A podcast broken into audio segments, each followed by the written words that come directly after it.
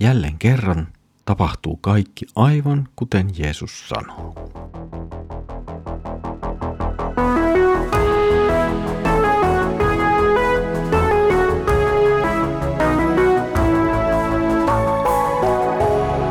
Kirjoitusten pauloissa. Tervetuloa taas mukaan Kirjoitusten pauloissa Raamuttu-podcastin pariin. Minä olen Mikko ja katselen teidän kanssanne nyt Markuksen evankeliumia. Mukavaa, että olet tullut taas mukaan. Edellisellä kerralla palasimme Jeesuksen murhaamiseen tähtäävän salaliiton pariin. Tuosta hetkestä jatkamme tänään nyt sitten matkaamme kohti Jeesuksen viimeisiä hetkiä. Jeesus on saapumassa opetuslapsinen Jerusalemiin ja on valmistautumassa viettämään juhlaateriaa opetuslasten kanssa. Luemme Markusin evankeliumin 14. luvun jakeet 12-16. Happamattoman leivän juhlan ensimmäisenä päivänä, jolloin oli tapana teurastaa pääsiäislammas, opetuslapset kysyivät Jeesukselta, missä tahdot syödä pääsiäisaterian? Minne menemme valmistamaan sen? Jeesus lähetti matkaan kaksi opetuslastaan ja sanoi, menkää kaupunkiin, teitä tulee vastaan siellä mies, joka kantaa vesiruukkoa. Seuratkaa häntä ja minne hän menee, siellä sanokaa talon isännälle näin. Opettaja kysyy, missä on häntä varten huone, jossa hän voi syödä pääsiäisaterian opetuslastensa kanssa. Isäntä osoittaa teille yläkerrasta suuren huoneen, jossa on kaikki valmiiksi järjestettynä. Valmistakaa sinne meille ateria. Opetuslapset lähtivät matkaan ja tulivat kaupunkiin. Kaikki kävi niin kuin Jeesus oli heille sanonut, ja he valmistivat pääsiäisaterian. Markus aloittaa tämän jakson määrittelemällä ajan ja jollakin tavalla myös tapahtuman. Nyt on happamattoman leivän juhlan ensimmäinen päivä. Happamattoman leivän juhlaa vietettiin sen muistoksi, kun israelaiset lähtivät kiireellä Egyptistä ja heillä ei ollut aikaa kohottaa leipää.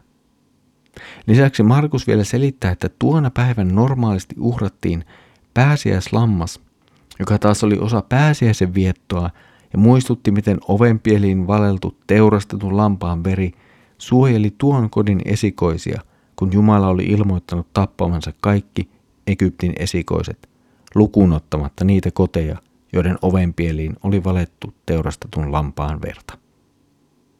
Tämä konteksti, se on nyt tärkeä kaikille niille tapahtumille, jotka seuraavat tätä tapahtumaa. Kaikki kietoutuvat näiden esikuvien ja erityisesti pääsiäislampaan esikuvan äärelle. Opetuslapsen kysymyksissä, tai varsinaisesti tässä yhdessä kysymyksessä liittyen siihen, että missä he syövät pääsiäislampaan tai pääsiäisaterian tai ylipäätään seuraavan aterian, siinä ei ole mitään kummallista. He siis haluavat viettää juhlaateriaa Jeesuksen kanssa ja nyt sille etsitään sitten paikkaa. Yllättäen Jeesuksella oli tähän suunnitelma valmiina. Hän kuvaa opetuslapsille sen, mitä tulee tapahtumaan, ja näin tapahtuu.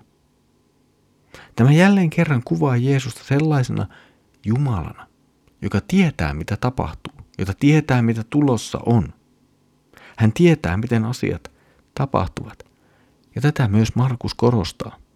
Kaikki sujuu tässä hetkessä juuri niin kuin Jeesus on sanonut. Opetuslapset menevät kaupunkiin, he löytävät sieltä miehen, he löytävät sieltä huoneen, ja tässä huoneessa Jeesus ja opetuslapset voivat sitten viettää viimeisen yhteisen iltansa ja syödä yhdessä viimeisen yhteisen ateriansa. Ja tätä ateriaa opetuslapset nyt sitten tuolla ylähuoneessa alkavat valmistaa. Ja vasta myöhemmin Jeesus sitten saapuu paikalle muiden opetuslasten kanssa.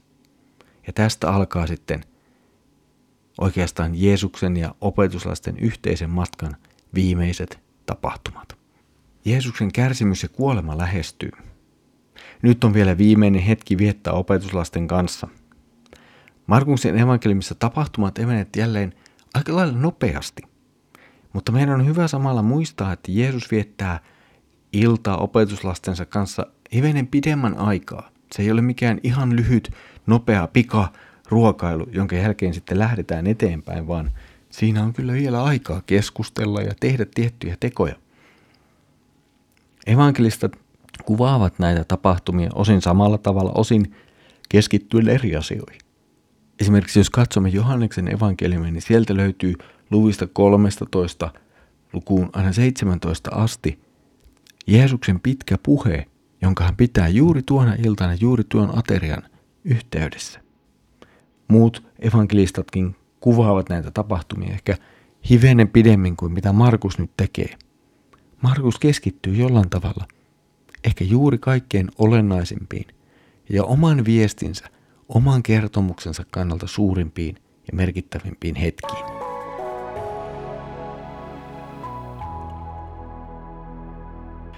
Kaikki sujuu lopulta kuitenkin Jumalan tekemän suuren suunnitelman mukaan. Vaikka ihmiset toki toimivat ja tekevät, niin lopulta kaikki tähtää viime kädessä Jumalan pelastussuunnitelman toteutumiseen. Voi hyvin olla, että monet ihmiset, jotka ottivat osaa näihin tapahtumiin, eivät edes itse ainakaan sillä hetkellä ymmärrä, miten suureen suunnitelmaan, miten suureen Jumalan pelastussuunnitelmaan he osallistuvat. Jopa Jeesuksen kavaltaja, hänen vangitsijansa ja jopa teloittiansa toimivat Jumalan suunnitelman toteutumiseksi.